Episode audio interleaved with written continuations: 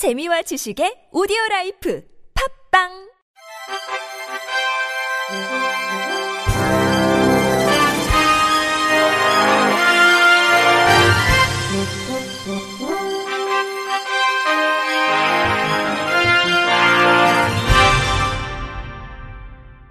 청취자 여러분 안녕하십니까? 9월 1일 금요일 KBIC 뉴스입니다. 2024년 정부 예산 속 대한장애인체육회 예산이 올해 대비 164억 확대된 992억 원 규모로 편성됐습니다. 대한장애인체육회에 따르면 지난 29일 국무회의를 통과한 내년 정부 예산안은 불경기가 부른 세수 감소를 감안해 씀씀이를 줄이는 방향으로 설계했음에도 올해 예산 대비 19.8% 증액된 것은 윤석열 정부의 약자 friendly 정책에 발맞춰 장애인이 차별 없이 스포츠를 누릴 수 있는 환경 조성을 위한 문화체육관광부와 기획재정부의 의지가 담겼습니다.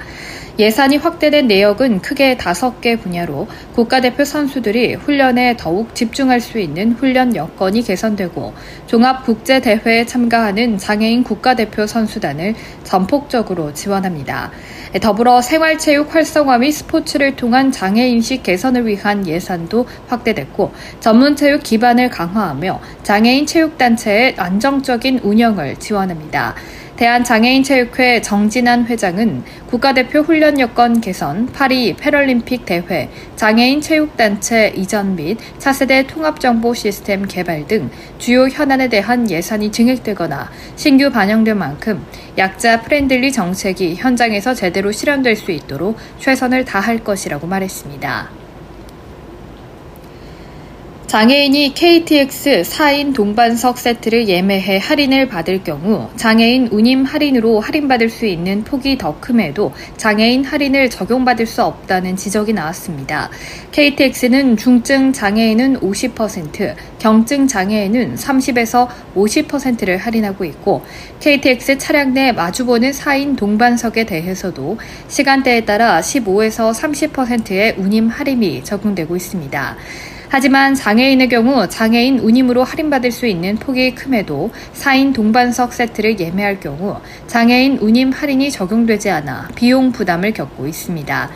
이에 장애인 제도 개선 솔루션은 한국철도공사에 장애인이 4인 동반석 세트 구매 시 장애인 인원에 한해 장애인 할인이 적용되도록 요구했고 이 같은 장애인 운임 할인이 적용될 수 있게 어플 4인 동반석 예매 화면창 내 승객 정보에 중증 장애인과 경증 장애인을 추가하도록 요청했다고 밝혔습니다.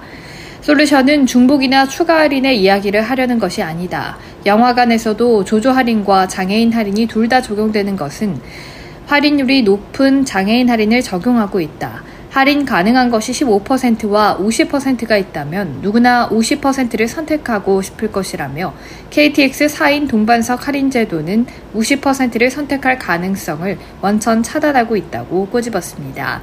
한편 해당 안건에 대한 진행 경과는 한국장애인단체 총연맹 홈페이지 제도 개선 메뉴에서 확인할 수 있습니다. 광주시 중증 장애인 비율이 전국 17개 시도 중 가장 높지만 장애인의 건강검진 수검률 등은 비장애인보다 낮은 수준인 것으로 나타났습니다. 전남대학교 병원이 위탁받아 운영하는 광주시 공공보건의료지원단은 최근 광주광역시 장애인 건강 현황 모니터링 지수 개발 및 지표 통계를 발간했다고 밝혔습니다. 통계에 따르면 2021년 광주 지역 등록 장애인은 6만 9,819명으로 광주 전체 인구의 4.8%를 차지했습니다. 65세 이상인 고령 장애인 비율은 전년도에 비해 0.9%포인트가 증가한 46.2%로 나타났습니다. 특히 중증 장애인 비율은 39.8%로 2020년에 비해 0.1%포인트 늘었으며 이는 17개 시도 중 가장 높은 수치입니다. 이에 비해 2022년 장애인 건강검진 수검률은 61.8%로 파악됐고 암검진 통합 수검률은 46.5%였습니다.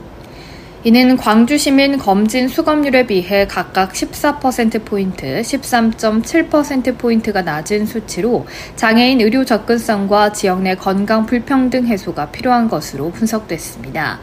권순석 공공보건의료지원단장은 광주는 중증 장애인 비율이 높기 때문에 장애인 필수 의료 서비스 제공이 중요하지만 장애인 관련 의료시설이 부재하거나 부족한 상황이라며 설치된 보건의료 자원도 참여기관 수가 적거나 비교적 최근에 신설돼 사업의 활성화가 필요하다고 밝혔습니다.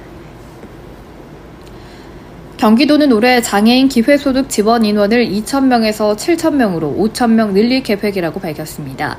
장애인 기회소득은 민선 8기 대표 정책으로 스스로 건강을 챙기는 정도가 심한 장애인에게 월 5만원씩 6개월간 모두 30만원을 지급하는 내용입니다. 도 관계자는 지난달 2,000명 모집에 9,817명이 신청해 예상 인원을 크게 웃돌았다며 취약계층 지원이라는 도정 목표에도 부합하는 만큼 부적격 외에 추첨에서 탈락한 5천명 가량에 모두 장애인 기회소득을 지급하기로 했다고 말했습니다. 도는 이들에 대한 10월, 12월 3개월치 사업비 13억 원을 추경 예산안에 반영했으며 추경 예산안은 다음 달 5일부터 21일 열리는 도의회 임시회에서 심의될 예정입니다. 도는 장애인 기회소득 사업의 인원과 예산이 확대됨에 따라 보건복지부에 지난 24일 사회보장 제도 변경 협의도 요청한 상태입니다. 앞서 도는 지난달 21일 장애인 기회소득 사업 참여자 2,000명을 선정해 25일부터 1차분으로 순차 지급하고 있습니다. 참여자는 지급된 스마트워치를 착용하고 스스로 운동 목표를 등록해 일주 최소 2회 이상, 1시간 이상 활동하면서 스스로 건강을 챙겨야 합니다. 기아 초록여행은 오는 15일까지 초록여행 무리집을 통해 장애인 가정을 대상으로 11월 출발하는 패키지 여행 1, 2 및 경비 여행 접수를 시작한다고 밝혔습니다. 패키지 여행 1은 내륙에서 제주로 여행하거나 제주에서 서울로 여행하는 장애인 가정이 신청할 수 있는 항공, 숙박, 차량 패키지와 강릉과 부산으로 여행하는 장애인 가정이 신청할 수 있는 철도 차량 패키지 중 하나를 선택할 수 있습니다. 패키지 여행 3는 지체장애인의 나래바지에 지체장애인을 대상으로 모집하며 신청자 선호에 따라 항공, 철도, 리조트 등 하나를 선택할 수 있습니다.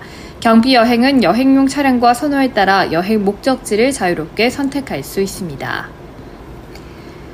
인천의 한 종교시설에서 장애인 학대가 의심되는 정황이 드러나 경찰이 수사에 착수했습니다. 인천 삼산경찰서는 장애인복지법 위반 혐의로 60대 후반 여성 종교인 A씨를 입건해 조사 중이라고 밝혔습니다. A씨는 최근 인천 부평구 한 종교시설에서 미신고 장애인 복지시설을 운영하고 장애인을 감금하는 등 학대한 혐의를 받고 있습니다. 경찰은 전날 오전 10시 42분쯤 장애인 관련 기관으로부터 장애인 학대가 의심되는 시설이 있다는 신고를 받고 부평구청 관계자 등과 함께 현장에 출동했습니다. 시설 안에는 장애인 10명이 있었고 일부에게서 학대 의심 정황이 발견된 것으로 알려졌습니다. 현재 부평구는 관할 보호시설로 이들을 분산해 입소시킨 상태입니다. 경찰 관계자는 장애인들이 심리적 안정을 취한 뒤 정확한 사건 경위를 조사할 예정이라고 말했습니다. 대구고법 형사 1부는 어제 여성 장애인들을 성폭행한 혐의로 기소된 모 장애인 복지시설 직원 53살 A씨에 대한 항소심에서 피고인의 항소를 기각했습니다. A씨는 지난해 9월 취침 시간 이후 자신이 근무하는 경북 영천의 한 장애인 복지시설 내 여성 생활관에 몰래 들어가 지적장애 2급 여성 장애인 2명을 성폭행하거나 강제 추행한 혐의로 재판에 넘겨졌습니다.